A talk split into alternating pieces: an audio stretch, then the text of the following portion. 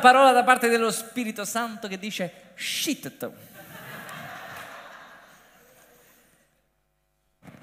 Non vi voglio vedere stanchi, ok? C'è questo eh, straordinario equip che sta servendo il Signore da oggi alle 4.30. Vogliamo fare un applauso al Signore.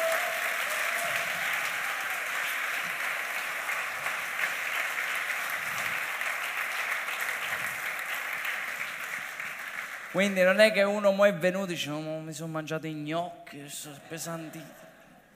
Shit. Allora, vogliamo salutare quelli che ci stanno seguendo da alcune parti. Allora, ci sono alcuni che ci seguono dalla Calabria, tante benedizioni. Ah, i calabresi sono sempre citati da me, gli amici calabresi, sì.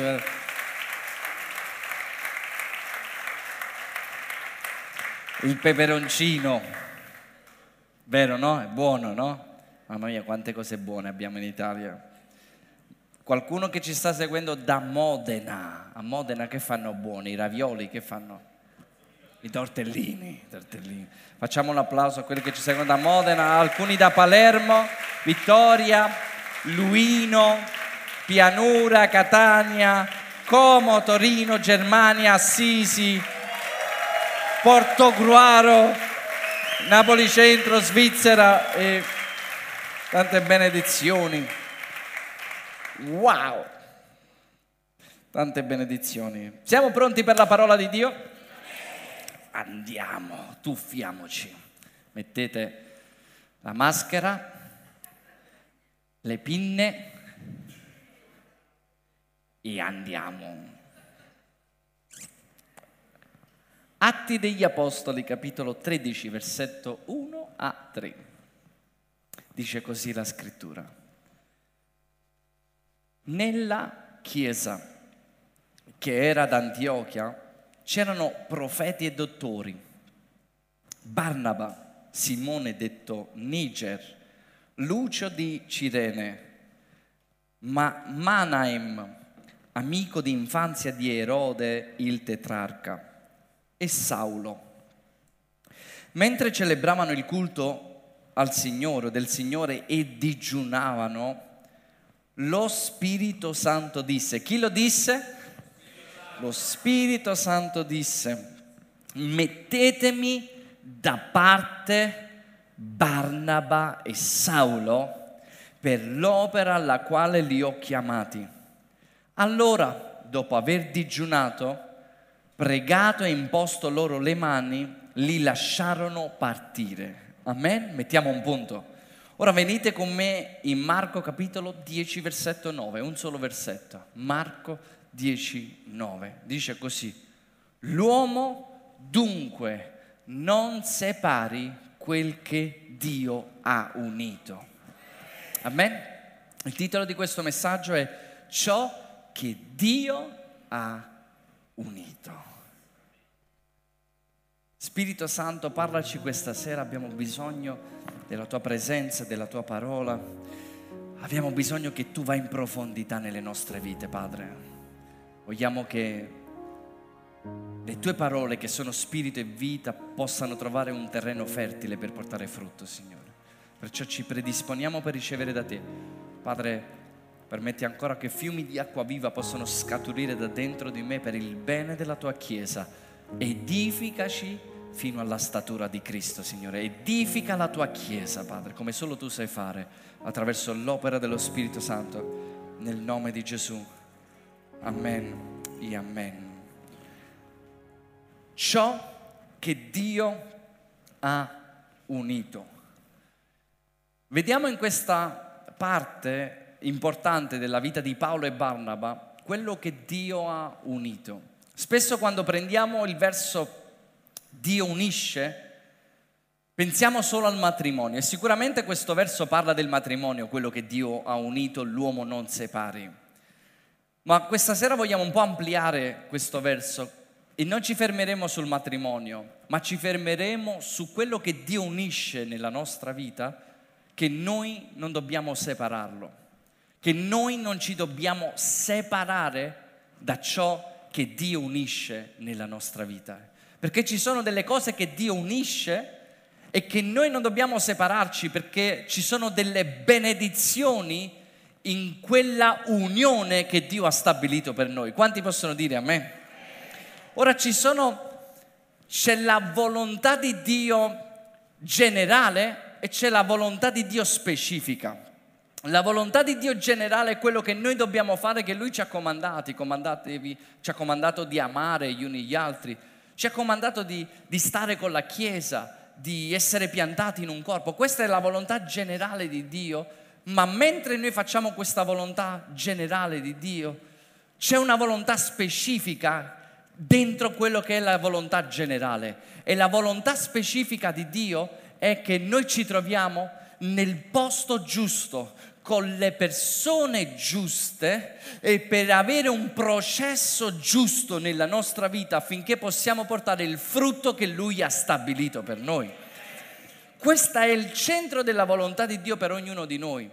E io vedevo, voi immaginate, eh, vedevo un albero, l'albero di limoni di, di Sorrento, voi sapete ovviamente che lì i limoni sono buoni a Sorrento.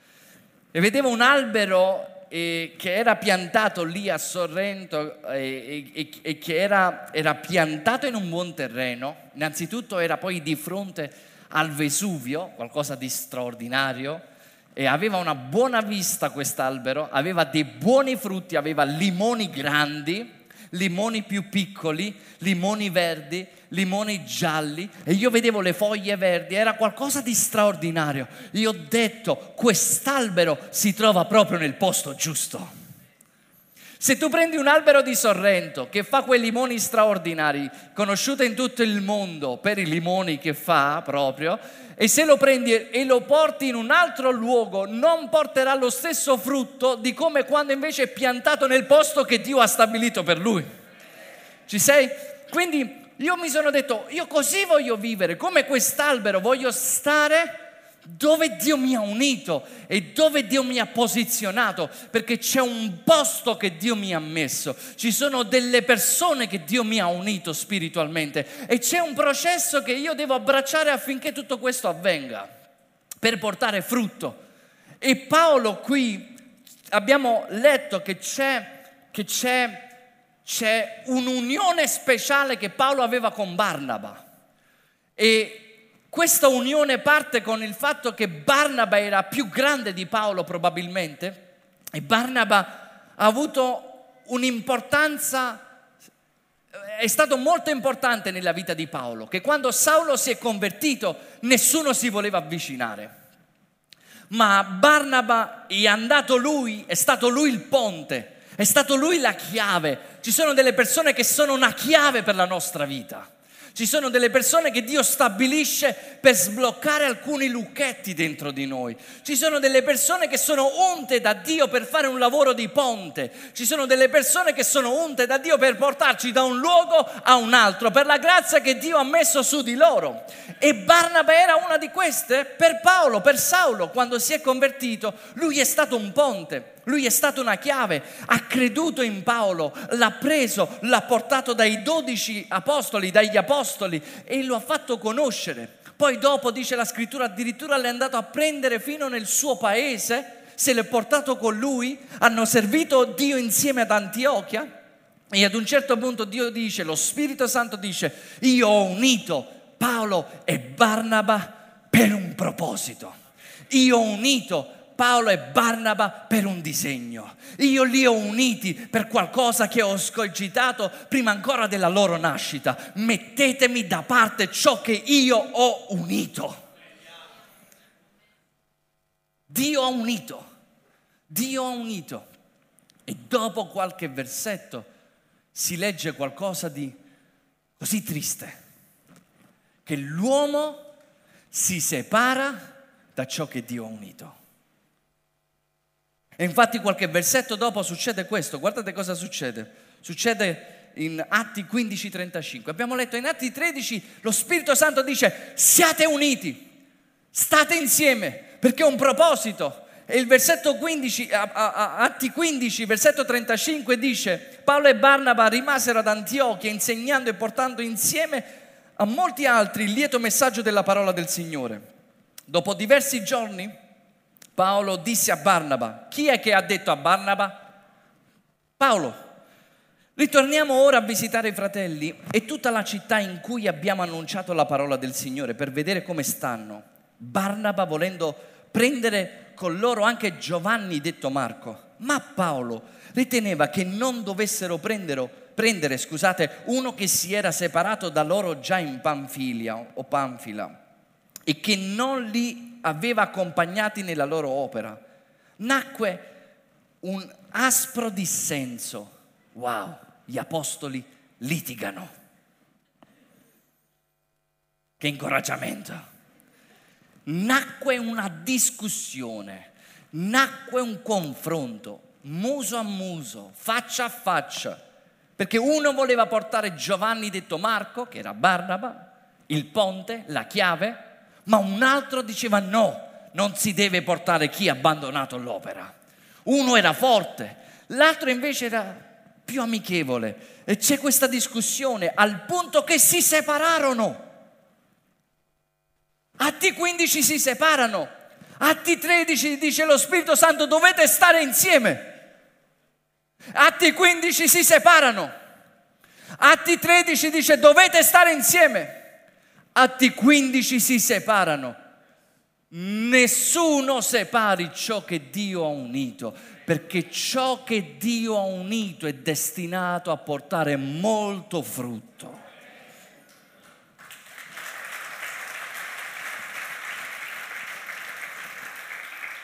E dice la scrittura, si separano, Barnaba prese con sé Marco, che era suo cugino, e si imbarcò per Cipro. Paolo invece scelse Sila e partì, raccomandato dai fratelli alla grazia del Signore, e percorse la Siria e la Cilicia, rafforzando le chiese.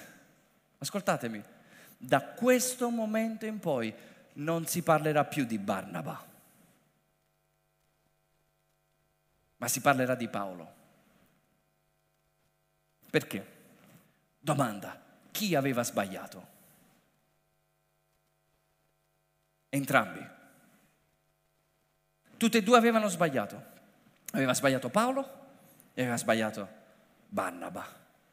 Ma la Bibbia segue Paolo e non segue Barnaba.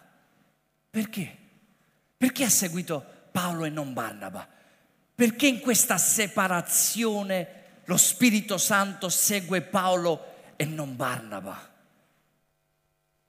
C'è una cosa fondamentale che Dio fa nella nostra vita. Dio...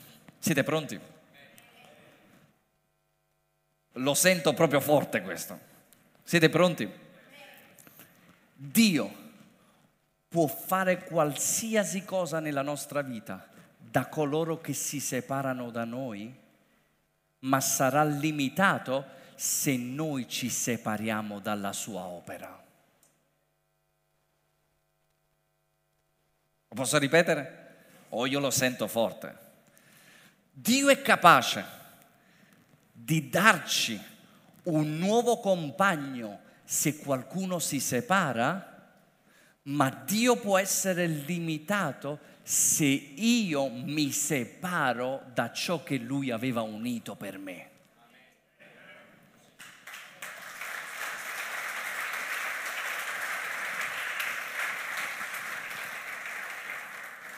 Quindi chi ha torto? In realtà vediamo Paolo, Paolo, Paolo era un soldato. Perché il motivo di questa separazione? È il motivo anche di questo messaggio che Dio sta dicendo non ti separare da quello che io ho unito nella tua vita. Non ti separare perché se lo Spirito Santo ti ha chiamato a un'opera ci sarà un attacco demoniaco, ma io ti dico non ti separare nel momento difficile. È proprio lì nel momento difficile che noi ci separiamo. È nel momento difficile che noi o torniamo indietro o abbandoniamo la nave, ma proprio in quel momento Dio dice non separarti perché sto lavorando nella tua vita. Ti sto lavorando, ti sto preparando. Ora perché si sono separati? Quanti lo vogliono sapere? Si sono separati uno perché Paolo era inflessibile, Paolo era quadrato, era diretto, era forte, era inflessibile. Se Giovanni Marco si è separato da noi in un momento difficile, io non lo voglio più con me. E allora per la nostra inflessibilità noi ci separiamo dall'opera di Dio. No, le cose devono avvenire così. No, le cose devono avvenire in questo luogo. No, è come dico io. E quando noi ragioniamo umanamente, siamo inflessibili, non riusciamo a comprendere l'opera di Dio, noi ci separiamo da quello che Dio vuole fare. Paolo era inflessibile.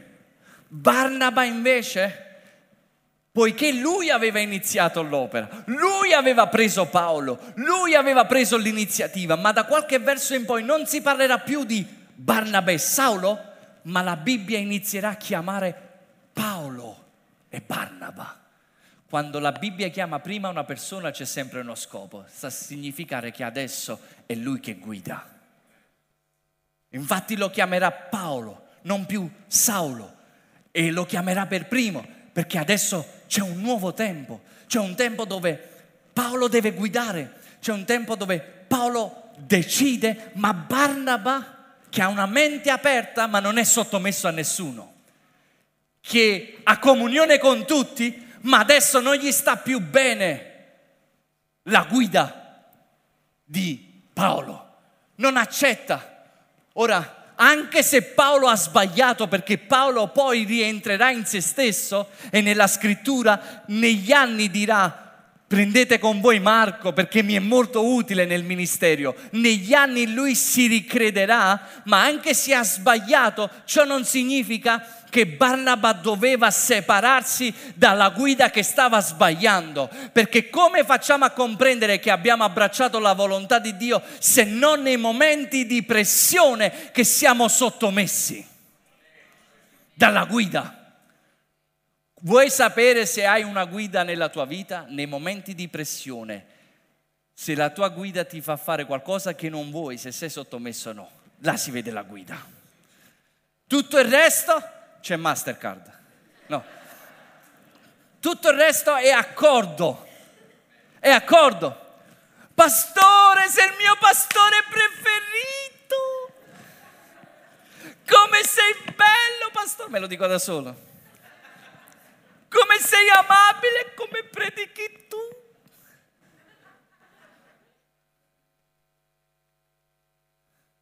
Sorella, questa cosa non si fa. Suo pastore mi piace proprio.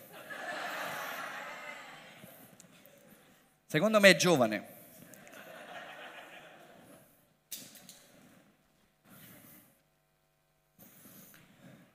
Quello che il Signore mi ha detto Quello che il Signore mi ha detto è che quanti hanno almeno, quanti hanno ricevuto una promessa da parte di Dio? Ok? Tutti, quasi tutti abbiamo ricevuto una promessa da parte di Dio. Il Signore mi dice questo, e questo è per la Chiesa, questo è profetico.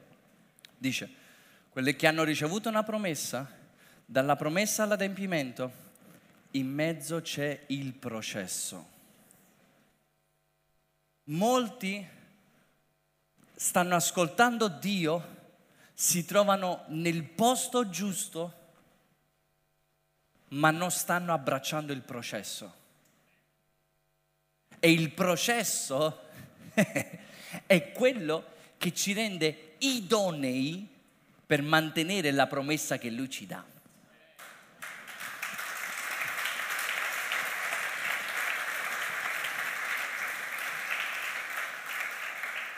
qui, quindi tu dici, Signore, ma io mi, mi, trovo nel posto giusto, sto seguendo, ho ricevuto la tua promessa, mi hai detto mi liberavi dall'Egitto, mi hai liberato dall'Egitto e adesso mi trovo nel deserto. Perché mi porti in un processo?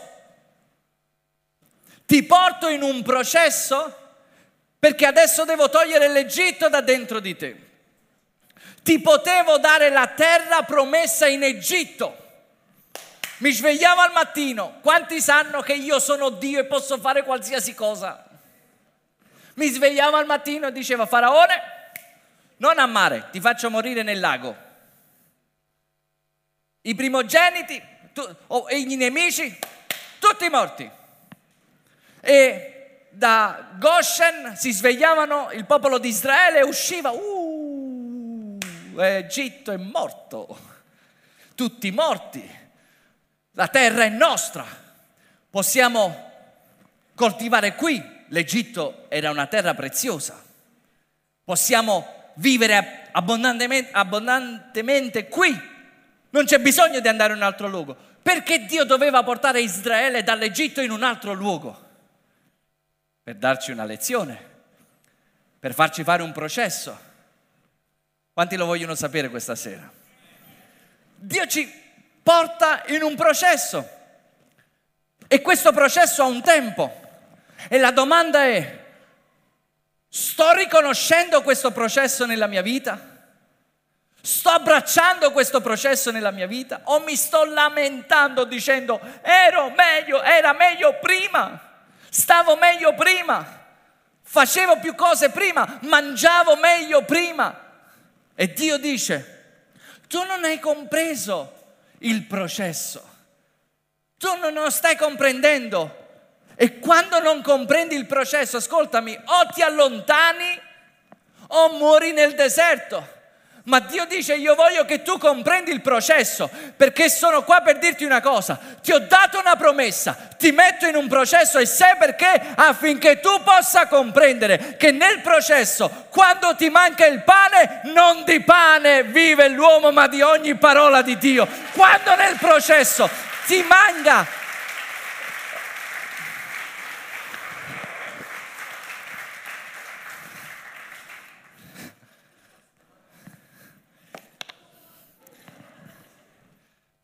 Quando nel processo, quando nel processo ti manca la promessa è perché nel processo devi conoscere la persona, che è molto più importante della promessa. Dio non vuole che tu ti perdi con la benedizione. E affinché Dio possa fare questo lavoro nella nostra vita, ci deve mancare qualche cosa. Quello che Lui ci ha promesso. In poche parole Dio dice, io voglio darti Isacco, ma non voglio che Isacco tenga te. E come lo faccio? Nella mancanza. E nella mancanza non capisco il processo. Oh, questa manna, cos'è questa manna? Cos'è questa manna? Cos'è? E Dio dice, non devi pensare alla manna, ma come rispondi alla manna. Perché anche la manna è una provvigione divina.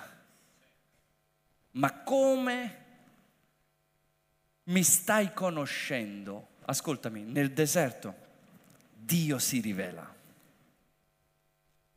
Nel deserto il nostro cuore si rivela e nel deserto Satana si rivela.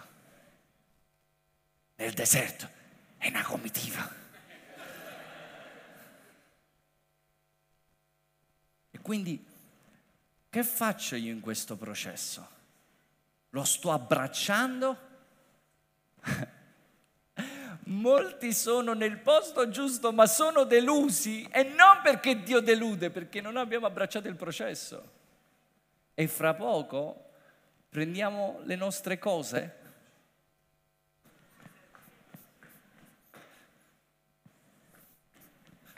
Fammi vedere se qua è buono. Una chiesa conforme a me. Un pastore conforme a me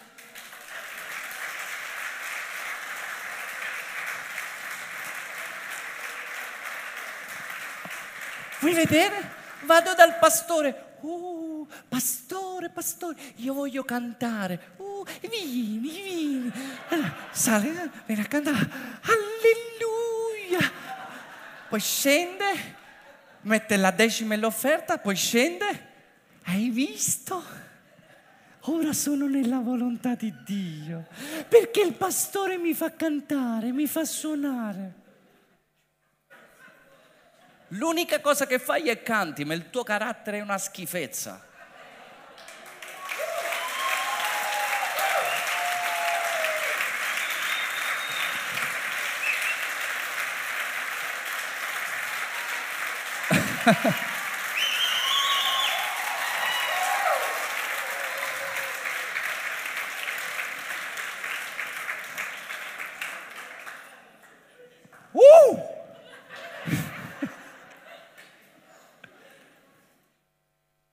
molto più interessato al mio e al tuo carattere. Perché quando un giorno ci tolgono il microfono nessuno potrà toglierci il carattere di Cristo da dentro di noi. Alleluia!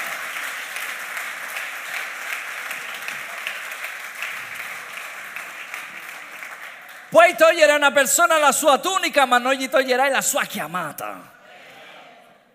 E, e, Dio ci mette in un secondo a darci una promessa, ma ci mette anni per modellarci. È Dio che sta aspettando noi.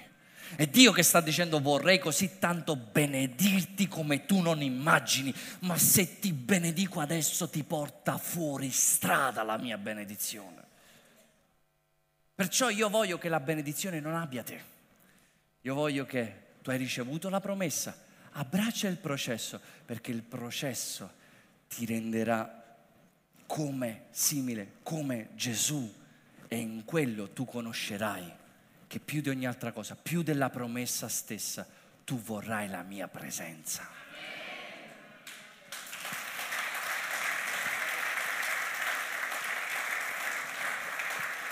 E una volta che siamo arrivati a quello, siamo arrivati. Guardate qua Deuteronomio, Deuteronomio 8, guardate qua cosa ci dice il Signore. Perché ci porta, perché ci fa fare una strada in un deserto? Perché? Io ti prego e ti scongiuro nel nome del Signore Gesù Cristo, non separarti da quello che Dio unisce. E questo è profetico, non sto dicendo se tu è profetico, tu sai se è Dio che ti sta parlando, tu lo sai. Allora dici, ok, come devo fare, Signore? Cosa devo comprendere? Guardate qua Deuteronomio 8, 1 dice, abbiate cura di mettere in pratica tutti i comandamenti che oggi vi do affinché viviate, moltiplicate ed entriate in possesso del paese che il Signore girò di dare ai vostri padri. Ricordati di tutto il cammino che il Signore il tuo Dio ti ha fatto fare in questi 40 anni nel deserto per umiliarti e metterti alla prova per sapere quello che avevi nel cuore e se tu avresti osservato o no i suoi comandamenti. Versetto 3. Egli dunque ti ha umiliato nella vita, o ci umiliamo o saremo umiliati. Meglio umiliarsi davanti a Dio. Dice, ti ha umiliato e ti ha fatto provare la fame. Ah,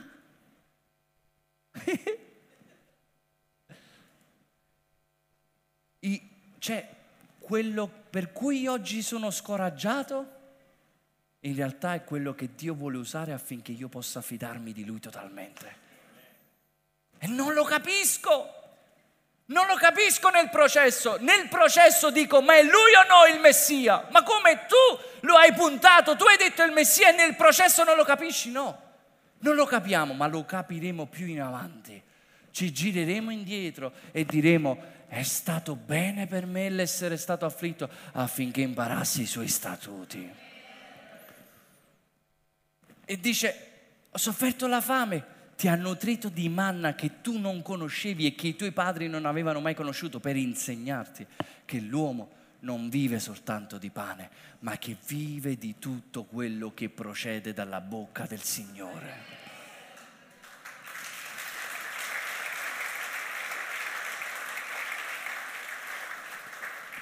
Notate qui una cosa.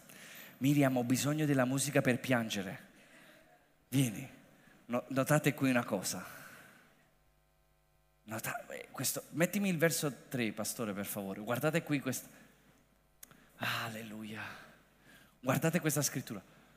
L'uomo non vive di solo pane, ma che vive di tutto quello che procede dalla bocca del Signore. Amen. Ascoltami. Io non devo vivere per la promessa, ma vivo delle parole di Dio che mi danno quella promessa. Se io vivo per la promessa, Isacco diventerà il mio idolo. Allora io devo vivere per la parola di Dio. E la parola di Dio mi ha dato quella promessa. Ma la parola di Dio anche me la toglie quella promessa. E la parola di Dio anche me la dà di nuovo quella promessa. La stessa parola ha detto io ti darò Isacco, è stata la stessa parola che ha detto io te lo tolgo Isacco. E l'altra parola che ha detto adesso tu non lo uccidi a Isacco. Ma se Abramo avesse vissuto per la promessa e non per la parola di Dio del momento, avrebbe detto no Signore, non ho più forza, non potrò avere un altro Isacco, per favore, tu me l'hai dato.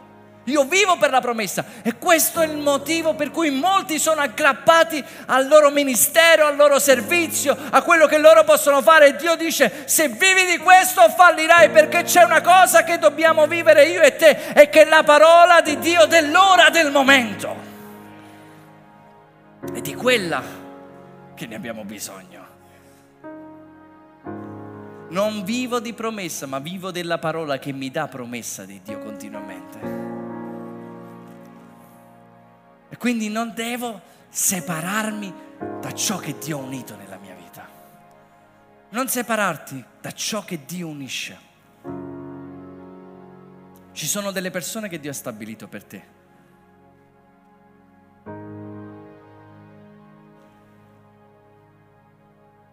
Umiliamoci davanti a Dio. Riconosciamo Riconosciamo, riconosciamo chi è Barnaba nella nostra vita, riconosciamo chi è Paolo nella nostra vita, riconosciamo chi è Timoteo nella nostra vita.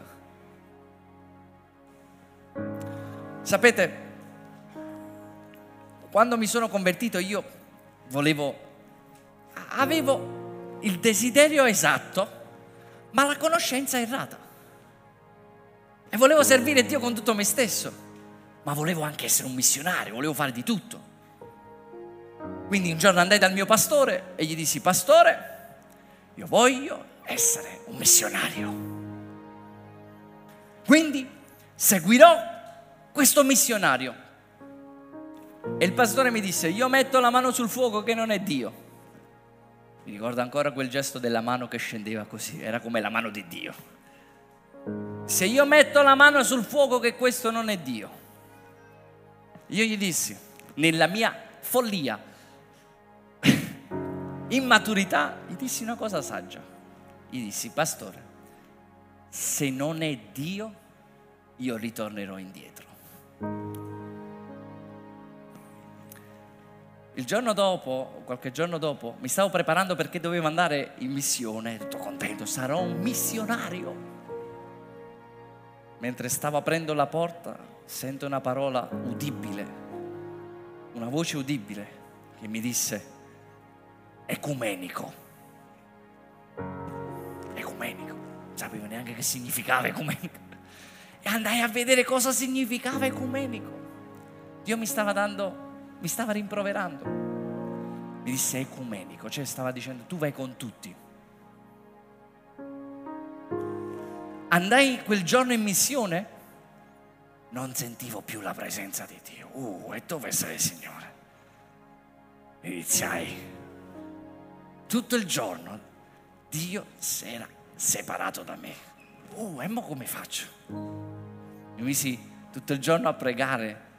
Ricordo che ero in missione, ma mi misi nella camera a pregare. Signore, tu mi devi parlare, mi devi parlare, mi devi parlare. E Dio mi disse, ti devo parlare torna indietro e abbraccia il tuo pastore.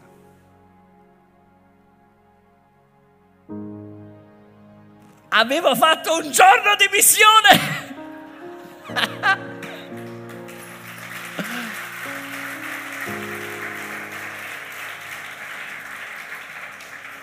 Così che, che, parlai con il missionario e gli dissi, senti, non mi dire niente, ma Dio mi ha parlato. E Dio mi ha detto, devo tornare indietro a abbracciare il mio pastore. Non fu tanto capito forse lì. Ma quando vuoi servire Dio, non vuoi essere capito da tutti. Sei pronto a questo. Andai dal mio pastore, lo abbracciai E gli dissi, pastore perdonami, avevi ragione tu. Io devo stare qui. E il motivo sapete perché dovevo stare lì? No perché lui era perfetto. No perché io l'avevo scelto. Ma perché Dio aveva un proposito per questo. Dovevo imparare da lui, dalle sue vittorie, dai suoi fallimenti, dalle sue gestioni. Dovevo imparare di tutto quello che Dio aveva stabilito. C'era un posto di Dio per me lì. E sono stato sottomesso alla volontà di Dio e non l'ho fatto subendo, l'ho fatto con la consapevolezza che Dio era coinvolto in tutto questo. E arrivò poi un tempo dove Dio mi disse è finito il tempo. E quando Dio disse è finito il tempo, io non ho chiuso quel tempo in disubbidienza, in ribellione. Lo Spirito Santo ha dovuto lavorare nella mia vita affinché tutto potesse andare fluendo nell'amore. Non tutto, non tutto è andato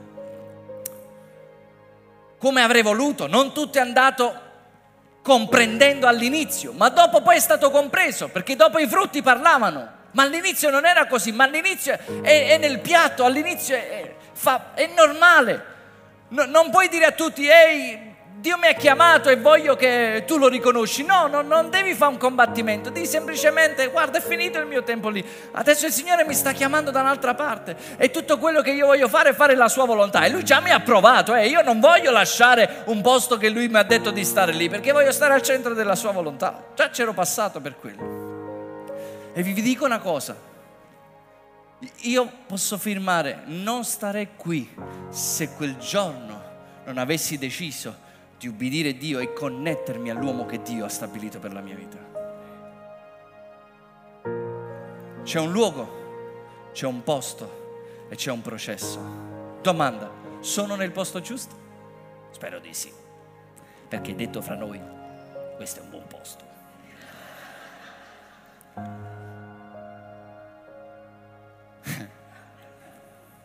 Secondo, ho abbracciato il processo. Sto crescendo, mi sto piantando. O ti pianti o la pianti.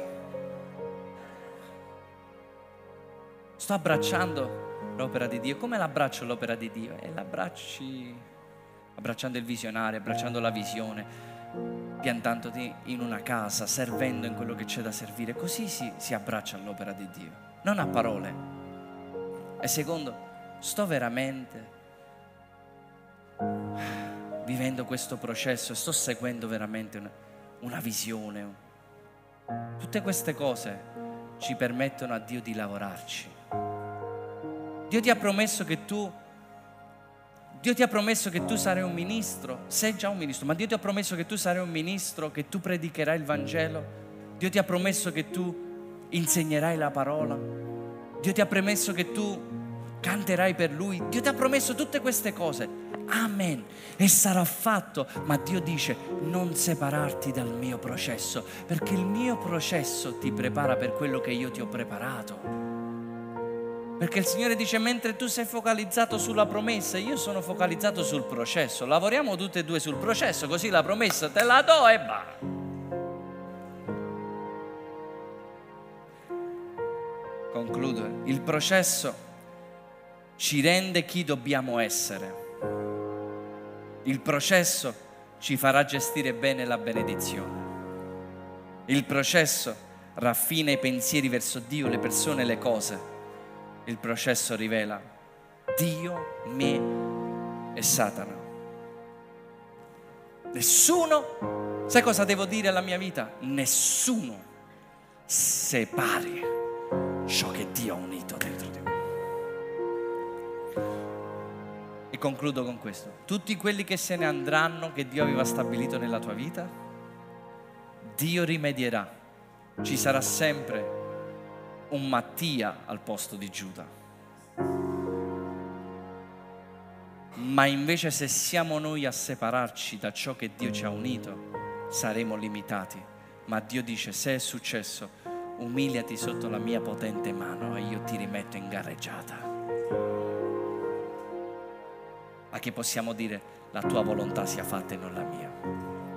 La tua volontà sia fatta e non la mia. Amen. Ci alziamo in piedi.